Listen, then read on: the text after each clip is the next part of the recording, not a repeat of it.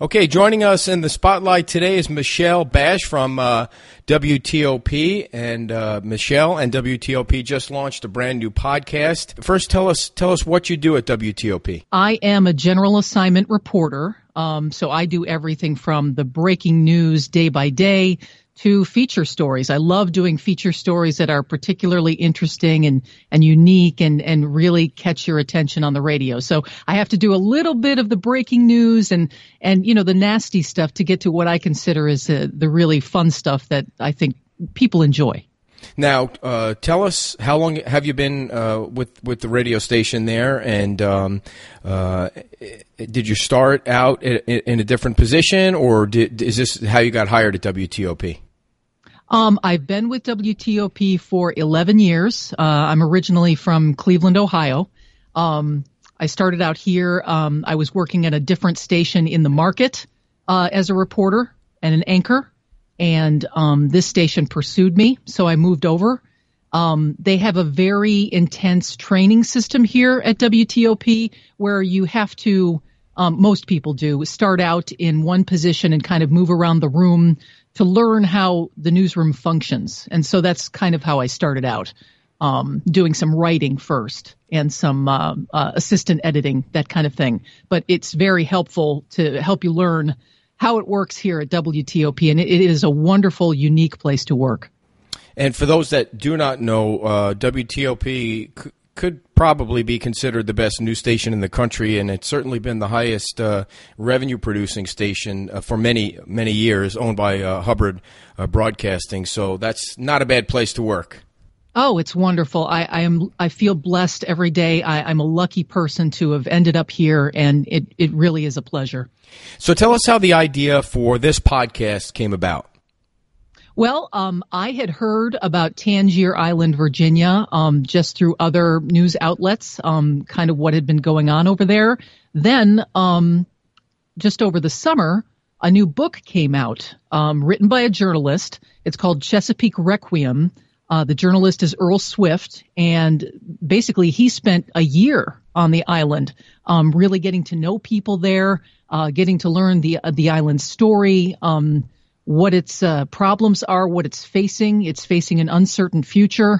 Um, and with the release of this book, um, both me and, and my bosses thought, well, gee, you know, we shouldn't just report on this book and, and interview the author. We should get you out there and really see what he sees and, and, and go in depth. So talk about the research. What did they have you do? Well, uh, of course, I went to Tangier Island was, and that was uh, an adventure in itself, just trying to get to this uh, very isolated island in the middle of the Chesapeake Bay. Um, It, it involved a drive. It involved getting on a boat. Uh, you can only get there by boat or by plane. Uh, didn't have the plane, so I had to go the boat route. And it can be a difficult trip to get there in terms of, um, uh, you know, the, the roughness of the, the, the bay. Um, and I, I found that out firsthand on my trip back um, to my car uh, aboard the boat. Um, four to six foot waves on a small boat. Uh, it was a pretty hairy situation. Um, so I can see why it's difficult to make the crossing even for tourists. Um, this island is mostly driven by the crab industry. It's a crabbing community, mm-hmm. but they also rely on tourism. Uh, people come in on ferry boats um, from both Maryland and Virginia to enjoy the place um, during the warmer months. And so those are the two big um, driving forces for their economy. So what, what is really the theme of the podcast? The theme of the podcast has to do with the fact that this island is disappearing. It's going under the waves of the Chesapeake Bay. And, and many islands have done this uh, over hundreds of years in the Chesapeake Bay. We've lost them. But this island, um, it's quite a story because, as I said, it's a crabbing community. There are several hundred people, um, about four hundred sixty people that live there. And they've been there. Their uh, relatives have been there for hundreds of years. It was settled in the seventeen hundreds by white settlers. Before that, there were uh, Indian tribes on the island. But this it's sinking because of two reasons, both climate change, sea level rise. And um, in the Chesapeake Bay, sea level rise is has been accelerated because the land is sinking. So the island is both sinking and drowning at the same time. So the problem is, do we try to save this island of four hundred sixty people? Um, as I said, it's a crabbing community. It's very important. They catch a lot of crab on this island, the watermen that work there, uh, and they don't want to move. Um, also, interestingly, they don't believe the science behind what I just told you. They don't believe that uh, man-made climate change has anything to do with the fact that the island is disappearing. I kept hearing over and over again that uh, the islanders believe erosion is the reason why they're losing their land, uh, that the waves are just eating away. And they are. Waves are eating away at both the sides of the island, and it's coming up in the center of the island. So it's this it's this islanders versus versus scientists uh, back and forth. Uh, how could it be saved? That is a good question. Um, the islanders think it can be saved by building a wall all the way around it. And if that sounds like something familiar, like maybe from President Trump, uh, interestingly, most islanders support President Trump. And President Trump has reached out to the mayor of Tangier Island and told him that he supports him. And the mayor tells me that uh, he's had some conversations with some federal folks in Washington, D C, he believes because of President Trump's support of what they're trying to do. Um, building a wall around the island would, of course, cost a lot of money, millions of dollars, um, maybe more than that. Um, but scientists I interviewed told me that a wall around the island would not be enough. This island is so low, it's only four feet above sea level at its highest points, the land is. So the whole island, I'm being told, would have to be raised up. They would need to throw more um, land on there. They would basically have to build up the land to build up the town on top of it again. It would, it's almost like starting over. So then you're adding more and more millions onto that. Um, and so far, there's no one come forward with a way to pay for all this. Mm-hmm. Did they say how much time they think the island has? A paper that was published in twenty fifteen Um, by a scientist, uh, a group of scientists, rather, predicted that the island uh, would be uninhabitable within as little as twenty-five years Hmm. Um, I have heard uh, even worse scenarios since then um, by others. But uh, that was the big forecast in twenty fifteen was that they had uh, possibly as few as twenty-five years to, to leave. That doesn't mean the entire island would be underwater by then. It just means that those folks that live there would have to leave because you have to understand the situation they're in now. Um, there are only three basically strips of ridges. These are three ridges that are sticking out of the water that make up the island. The, the habitable part of the island is these ridges, and that's where the houses are built. There's businesses on these ridges. There's churches, um, and that's all that, that's left. They're, these buildings are literally clinging to the highland on, on this island. Why a podcast and not a five-part series on the radio? We want to branch out more than what we're doing already. We already have some regularly produced podcasts that come out, uh, you know, on a weekly basis, for instance. We wanted to try to do something, um, you know, a little bit different. Um, in this case, we did five podcasts that dropped all at once on one day. Uh, so they could be binge listened to. Mm-hmm. Uh, it's something I haven't done before. I've done multiple part series on the radio before, but but not this. So I was game to to try something new. It was something suggested by my managers, um, and it's something I'd like to do again. I, I really enjoyed it, and I enjoyed um, the ability of, of being able to stretch the story out even further than we normally would on the radio. There's more that's gone into it that um, would have had to have been left on the cutting room floor if we had put it just on the radio. So take us through the experience of uh, being a podcaster and creating a podcast. From the beginning, um, of course, as I said, I've done news series before, but the, the gathering of the sound is made that much more challenging by the fact that I knew I was walking into a situation where I would have these long um, podcasts to produce, and I normally produce stories every day that are about forty seconds long. So I knew I would have to gather a lot of sound and, and try to get as many interviews as I could uh, in a limited time frame. So that was challenge number one. Do you, do you um, enjoy you know that a little more than the radio, or is it nice to have the mix that you have now doing both? You know what? this is really exciting. I really enjoyed putting together the podcast. As I said, I'm new to it. I've listened to other podcasts and really enjoyed them. And this um, was exciting and new, and the ability to, as I said, add in things that normally I would I would just X out of my my thinking and, and just leave behind. I've now been able to add, um, for instance, a lot more of the, the personal things that I went through. I normally try not to involve myself at right, all right. in a story. And in this case, I was part of the story because just getting there, getting home was an adventure. Um, getting on the mayor's boat. The mayor is a waterman. He uh, allowed me to go out on his boat with him, and he took me to a part of Tangier that you can't get to by any other way than boat. Um, and it was a settlement that used to be there and is now washed away. It was like an adventure. Did it get you thinking right away, wow, I, I have these other ideas that I'd love to do as podcasts because, you know, it, it, it is different and it can be exciting? Or were you ready to just get right back into the news, uh, the newsroom and, and, and cover what's going on locally? Oh, I, I absolutely have many other ideas. Um, and these have been, some have I have thought of for years that I've been thinking would make uh, good features on the radio. But um, our features are normally no longer than um, maybe one minute if they're running in newscasts. Um, we do have holes where we normally put uh, live interviews, which can be as long as maybe three minutes long. So I've had some ideas, but uh, yes, this absolutely opened my mind to, boy, I- I'd love to do some more stuff and, and look around at similar stories that uh, have multiple angles and multiple facets to them that that lend themselves to podcasting. And now you guys do you use a radio station, obviously, to promote the podcast. Uh, so how has the, you know, how's the response been? Are you able to track whether people are, are moving over and, and listening to it? I have not gotten a um, an update on how many downloads we have had of the podcast. I do know I've gotten um, a great response on social media. People are very excited. Some have, have heard about this place. Some have visited this place.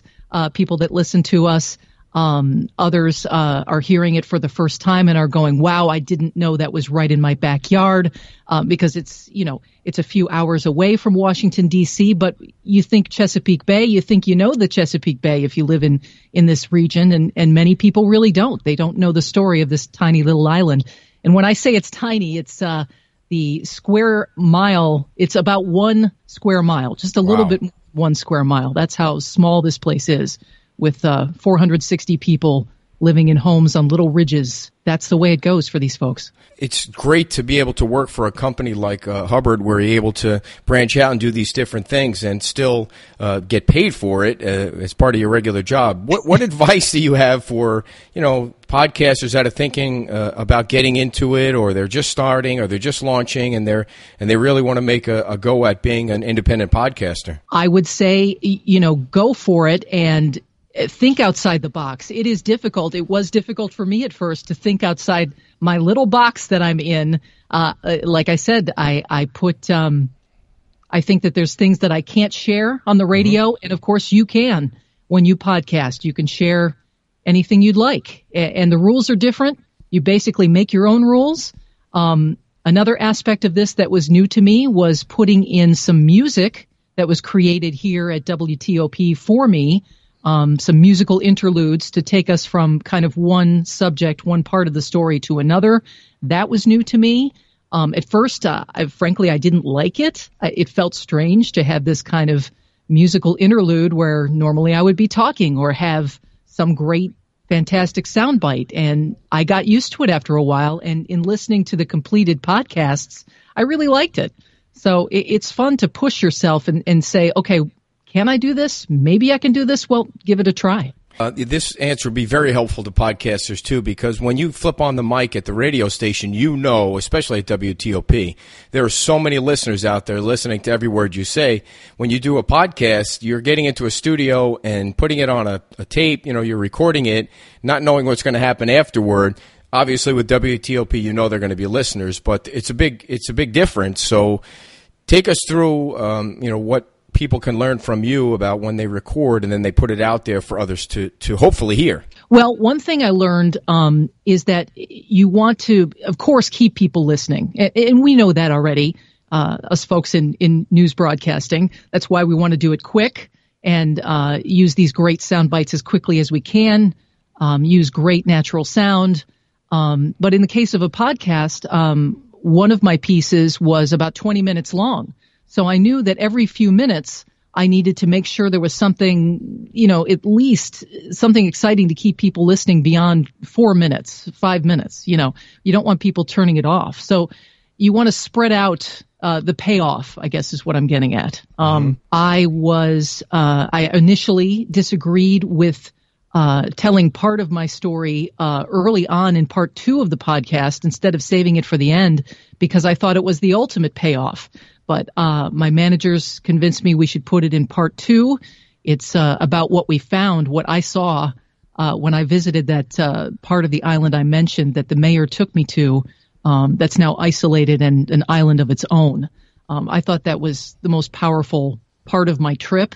But um, again, it's all about trying things and, and rolling things out in a different way. As long as you have other stuff to keep people listening, um, and foreshadowing is great too. That's something I, I had never done before that my some of my uh, news directors suggested was, you know, touching on a subject and then saying something like, we'll get more more in depth on that later. Mm-hmm. Never done that before. How much writing did you have to do? Initially, this was a ten-part series. Um, so there, there was a lot of writing. And it's funny, one of my managers literally said, it's time to write your book. um So I, I sat and I wrote, I wrote and I wrote, and um, they helped me knock it down to five parts. And they also looked at some of the sound and, and some of the adventures I went through that I initially didn't write about, like I said, that I didn't think was worthy. And they're like, oh, why are you leaving this out? We should put this in. And and it's it's funny, there's even more that got left out that, that people might find interesting, but um, maybe I can share in different ways. We're doing um, – for instance, a listening party on Twitter on Wednesday. Um, and in that way, I can I can tell people, well, you know, when I was on the boat, this happened, and, you know, little things that were left out. How difficult was it to ch- kind of transition from being, uh, you know, the, the, the news person with a limited amount of time to a storyteller where you had so much time to to to fill where you, you, you're trying to, I, I imagine you trying to say, okay, wait, this is going too long. We never do things this long. We're going to lose the listener to, to letting it play out as a storyteller. Honestly, I think the, the hardest part for me was slowing my delivery down a little bit. Okay. Uh, that was, was the toughest. Um, I tried it initially and, and was told, you know, you really should slow down and think more of this. Uh, think of people listening to this, you know, in their car, more like an audiobook, you know, uh, take it a little slow, um, explain things a little bit more, uh, let them breathe. Um, that was the hardest. Uh, it wasn't about writing very long. Uh, as I said, we, we combined what was initially uh, ten parts into five. So that eventually made sense to me. And, and with the transitions, it, it's okay. But it's the slowing down and, and giving people a chance to let it soak in a little bit before moving on to something else. What do you feel like the biggest challenge was? It was the delivery. Um, okay. I was worried initially that uh, after I did part one, that uh, I did part two and it wouldn't match up, uh, that the delivery might sound a little different, and it didn't. I, I got the cadence down, and once that was, once I got into it, um, because I wasn't recording these all, you know, in a row. It it took days, so I wanted things to sound consistent. And and we nailed it. I believe we nailed it. What was the most fun for you? The most fun was going there. Um, after my trip, um, that's when I came back and I interviewed um, a scientist. Uh, this is the, the lead author of the twenty fifteen study that said uh, the place could be uninhabitable in twenty-five years. He's the guy I interviewed um, when I got back, and I was able to ask him uh, some questions about things I saw on the island. This was a, a marine biologist, and he was able to tell me things like, oh, you know, that's why you didn't see many trees on the island, was because there is saltwater intrusion coming up. I mean, the saltwater is literally coming up through the center of the island and killing their trees. So that's why you go to this island and you don't see many big trees anymore. The trees are dying. It's something I don't think the average person would think about when you tell them about an island that's, uh, you know, disappearing. You don't think of it happening from the inside out. So that was interesting talking to him. Um, but go ahead. No, go ahead. Finish. Uh, but like I said, the, the most interesting part was getting there, um, finding out things that uh, I had no idea about. I didn't realize that um, going without a cell phone would be so difficult. There are no cell towers on the island.